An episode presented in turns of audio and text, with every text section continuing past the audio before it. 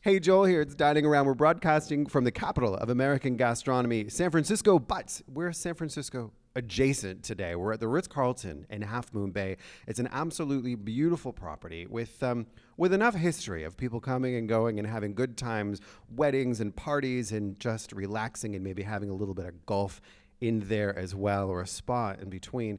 And what they've done is they've set up this series of culinary classes just, just to give their guests something additional and exciting to do. People who are chefs with restaurants here with, with backgrounds that are, of course, international. It is the Global Cuisine series, and I'm fortunate now to have with me Chef Charles Phan, who's the executive chef and founder of the Slanted Door Group. Chef, thanks for uh, thanks for having me to your cooking class today. First of all, I appreciate it. Thank you for coming. I learned something. Um, okay. when you put together a, a, cooking class like this, when you have hotel guests who are some are from the Bay Area, but many are from other places, is there anything that you prepare in advance? Is there anything that you think of in order to bring them into your own style of cooking? Uh, this one was a little unique. Uh, I typically like, I, I, obviously, I'm not trying to train the next legion of staff, uh, people who can work in the restaurant industry. you know, this is really for a home cook. Although I should be training people for work in the restaurant industry because we're short so many cooks. Uh, but I, I think um, I'm trying to uh, give you some tidbits so that you could actually make food at home by mm-hmm. yourself. Um, with very little effort, and uh, I don't want to be intimidated by it. I mean, the goal is to get people eat better and cook more. Mm-hmm. You know. Yeah. Well, and you uh, gave us some advice. Good, solid advice about the different ingredients we were using, uh, when to cook. For, for example, if you're going to do fried rice, use the rice from the day before. I had never thought about that because I've never really been a cook of fried rice. I'm a, an absolute eater of fried rice. and, and, also the rice paper, you know, don't screw it up by dipping it in the boiling water for five minutes. I didn't know. Yeah, yeah. Yeah. Well, this one it was really different because they they put us in a commercial kitchen, mm-hmm. you know, as you can see, and you get hands on like. Mm-hmm it looked like a giant party. It's mayhem, and people were burning up on to your left and to your right. And uh, uh, I think it's one of the better classes I, I've done because a lot of time I'm just yakking up there, yakety yak yak, right? And but but this time we actually have hands-on, mm. 16 people, and whatever I said, it didn't register at all. Like half the people, just, I told them I told them put put the, put the garlic first, and they were like, all of a sudden when the flames start going, and it's like your house is burning. They start grabbing the wrong thing. They grab the photo album, and, or, or, or they grab the underwear instead of like, the photo album. The more important thing.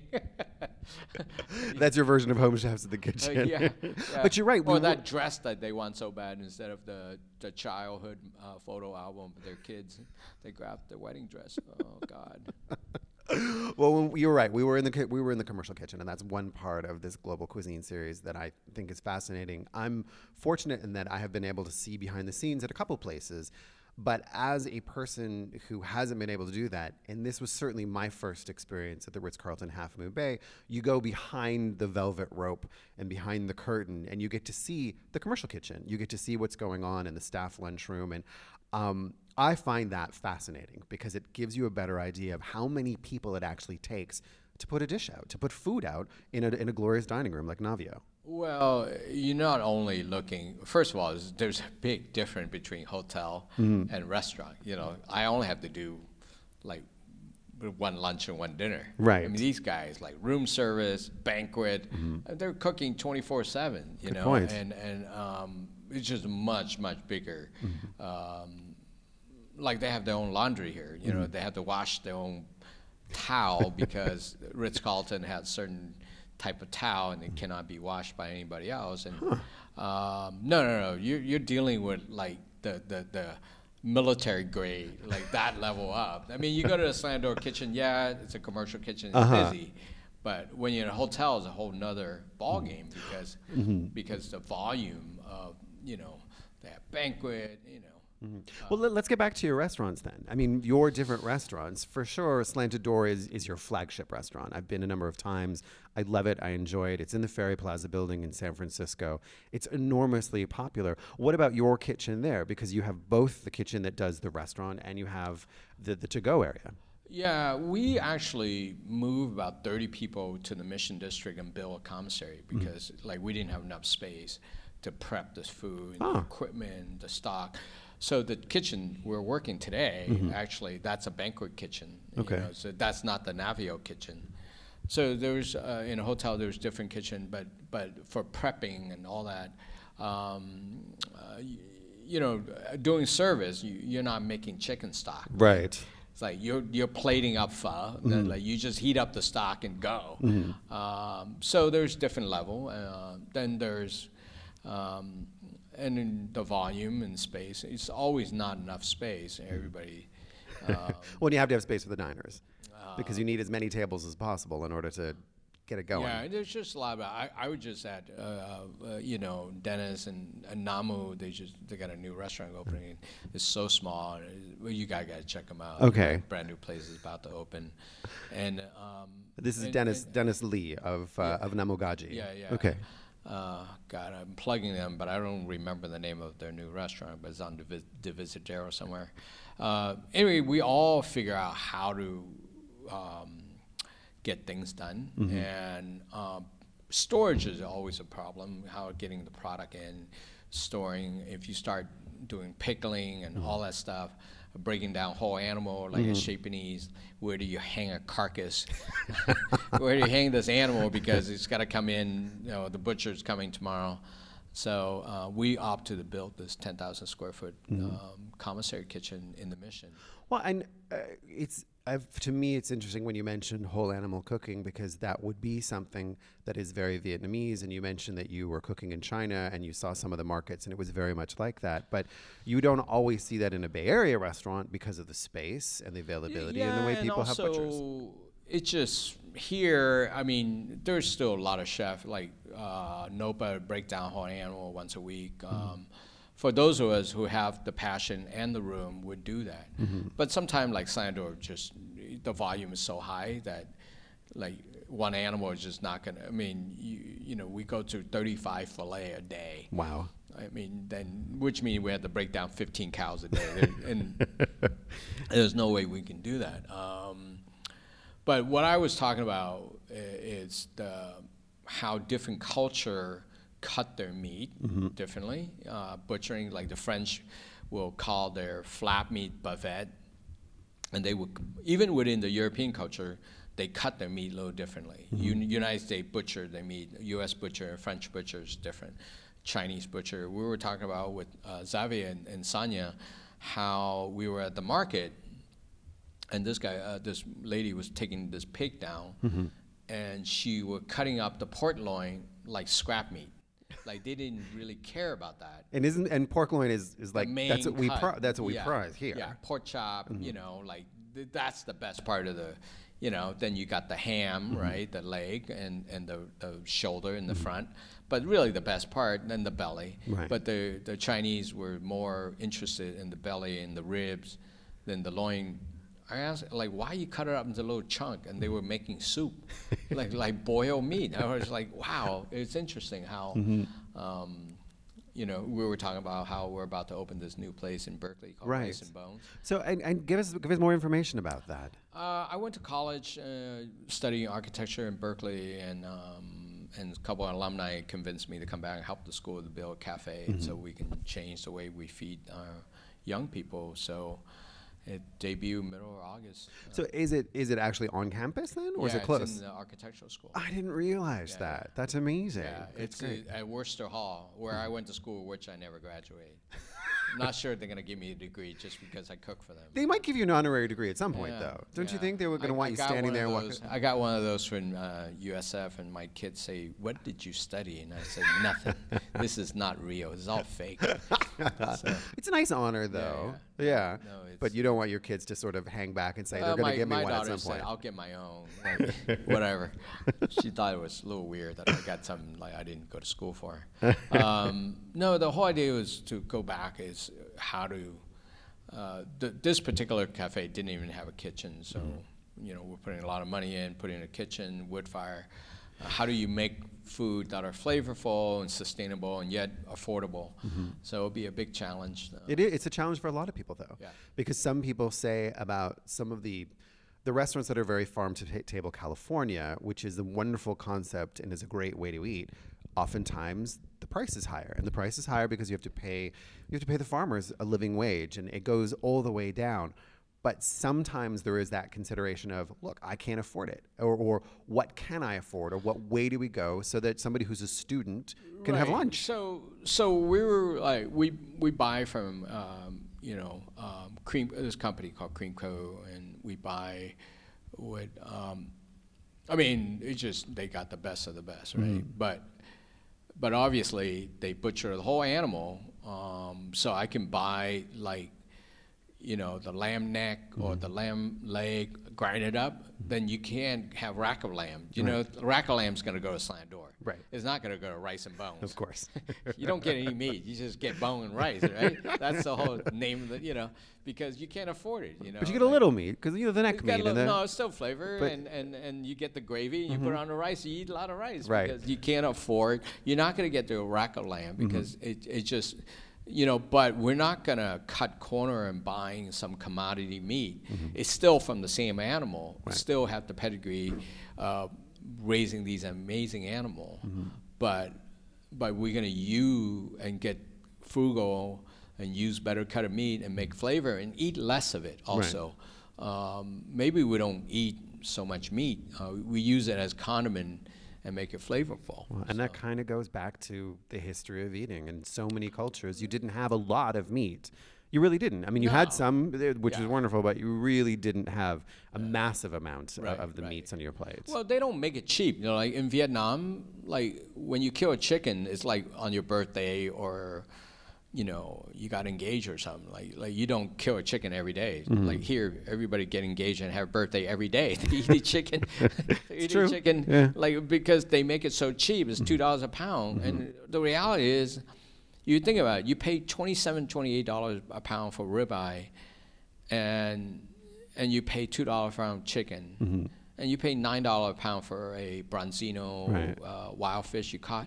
So the price is all over the map, and I think just as a consumer, I think you just got to get smarter to diversify your intake of different meat, but also eat less of it, or you know. And literally, I I, I made dinner for um, four of us and had a little Thai snapper from New Zealand. I think I pay fourteen dollars whole fish, roasted in the oven with parchment paper. Um, had dinner and stir fry a little vegetable. Four of us had dinner. That's that's our meal. Right. A whole fish, fourteen buck, Right. a deal. yeah. uh, you know. It is, and it's also healthful eating Yeah, as well. and but every now and then we splurge and we have a you have ribeye a chicken? or chicken. well, you know the chicken story is very interesting because Cornish cross was designed right after World War II to grow Mm-hmm. really fast. So it grows in four weeks, six weeks. So Right. that's why it's so cheap. Uh, now there's all these heritage bird. There's different bird, but it takes twice as long. Yeah. to grow. So Well, and and their their patterns are different as well. I remember earlier on when uh, when the people who own Mary's Chickens have Mary, had Mary's turkeys and they were heritage breed. And the very first year they were doing these turkeys and everybody wanted a 22, 24 pound turkey. And she's like, they don't grow that big. No, like they just don't. shouldn't. And it, and it's and it was a learning curve. And the very first year, I think the very first year we actually got two of them instead of one because they weren't sure how large they would grow. But over time, you learn. But it's all about the stewardship of the animal as well. and then when you're sitting around a Thanksgiving, a holiday table of any description, you feel as though you're sharing food that comes from a certain place, Yeah. not the middle of no place, and you have absolutely no connection. Right, right. You know, it's number one, 12, 12 pounds is a better way to cook a turkey. It's easier to cook. uh, you could always have a show bird, and Right. you can cook other part, and maybe buy the leg. If you got too many relatives, maybe get rid of some of your relatives. Right. There's that. Uh, you can get rid of them, or you can cook a bunch of turkey leg on the side Mm-hmm. Right. to add more meat. And they don't know that it's not came from that little tiny pretty bird. That's true. That's for you. You're sneaky. But, but yeah, it's just cooking a 25 pound bird is, is really hard to cook. yeah. But I, I think back to our, you know, the reason I, I mean, a dear friend Xavier asked me to come here. Obviously, I'll, I'll you know, uh, you know, love to help and I'd do anything with him because I trust the man. And but but really, I think a lot of us uh, in this business is really try to get people to to take the mystery out of the, all this cooking. Yeah. Uh, Well, make and the simple. And I think the home chef is more adventurous now, and Yeah, has yeah, yeah. become and is becoming. And when we see restaurants like your restaurants, uh, the Vietnamese restaurants, or when we see something like Telmo Faria, who has a Portuguese Azorean right. restaurant, and, it- and it goes on from there. Even uh, Sarah and Evan Rich, whose restaurant is California. Yeah. Um, you want to be a part and learn a little bit about it, and certainly from these celebrated chefs who know what they're doing, Yeah. they can give you a couple of tips and also make you feel as though it's a little bit easier. I think when you totally screw up in the kitchen as a home chef, you freak out. But you, what you Just realize, have some Campbell soup nearby. That'll be your okay. Fine. I'll just throw everything in the garbage and I'll start all over again. Eat a pizza. I, I, I'll eat pizza. I won't die tonight. Yeah. Uh, but you can't. Um, I mean, even even us now, like Mm-hmm. how we. I was just talking to Rich uh, with his new rotisserie place, and how he realized like he had this idea. He opened it and he realized quickly. Uh, like he can't cook what he thought he was going to cook because the chicken was drying out. You Right. know, like like he he bought this big uh, oven, you know, rotisserie oven, and he realized he didn't need it. He had to time it. So so that's what we do is we we we come up with some idea, but once we execute it, we realize all these little nuance problem. How do you achieve the best quality? So what he does, he times it and he puts in the chicken based on his volume. Now he doesn't have any chicken sitting around, so he he he, he figured out how to get it out perfect every time. Right. And that's a mark of uh, someone who's just passionate about quality. You know, uh, if But you're it's like- trial and error. If you're at Costco, the guy probably cook it. You know, the sooner he cooks, he, the sooner he goes home. So he put them all in there. You know, he take you know take his five-hour nap.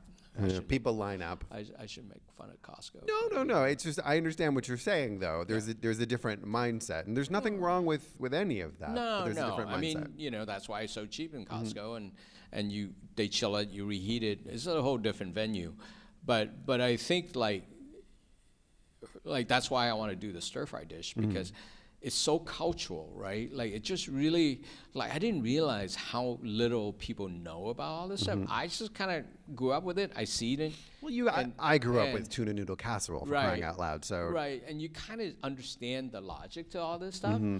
but it's actually quite a bit of information to understand. It's not just following some little recipe.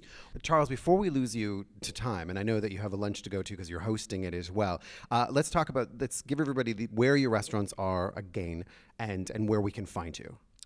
Uh, Ferry Building, Okay. the slanted door. Um, we have a little out the door in the back. and get it to go. Okay. Uh, not far from there is Hard Water, which is a 450 bourbon bar with uh, world's best fried chicken, uh, according to some people I pay them to say it. Um, and Uh, do you have a big sign, "World's Best Fried Chicken"? no, Okay. no, I just made that up.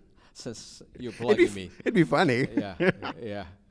No. Um, yeah. Then we have another out the door at um, Bush Street. Mm-hmm. We call it OTD. OTD, and that's a very neighborhood-friendly, interesting place. It's super, super neighborhood. I love going in there. Yeah, we had this Bush, idea we're yeah. doing let's do fast food to go, and the neighborhood just made me. I was like, why can't I have that and this and. And why can't I have shaking beef from Slanted Door? And we start turning into like a little mini Slanted Door just for the neighbor. Um, it's, it, you know, it's busy, busy restaurant. Um, yeah, tha- that's it. Um, And then, of course, the new place on the, the way. new place in UC Berkeley called Rice and Bones uh, debut. You know, uh, when school started in the middle of August. Great. I'm looking forward. I'm going to sneak over and pretend I'm a student. Yeah, yeah, Yeah, I'm yeah. an I'm an uh, architectural student. Sure. You don't have to be a student to eat Okay, there. good. Uh, yeah, in fact, they don't even let me take their meal card points. Uh, uh, that belongs to, to the school, and um, and we have uh, Los Angeles and Las Vegas coming. Brilliant. Uh, um, yeah, I'm looking forward to hearing more. Glen, uh, downtown LA Mm-hmm. and Las Vegas at the Forum Shop Shopping Awesome. Center. So. Well, I'm looking forward to trying them all. Charles, thanks so much again for for, having having me for lunch. Uh, Charles Phan, again, the Slanted Door Group. Uh, the Inside, the Global Cuisine series is going on. It's happening in the commercial kitchen. It, there's a package that has to deal with beautiful, luxurious accommodations at the Ritz Carlton Half Moon Bay, of course, and lunch as well with the chef. Uh, I'm hanging out with Charles, but coming up, uh, Charles Olalia of Rice Bar in Los Angeles, Evan and Sarah Rich from Rich Table, uh, also Gerald Hirigoyen of Piperade in San Francisco, and William Werner, formerly of the Ritz Carlton Half Moon Bay. He's going to be here. He's a James Beard, fin- Beard finalist as well. I'm Joel Moore. Food, wine, and travel. Next time, follow me at Joel Riddell and at Dining Around on Instagram. Thanks so much for listening.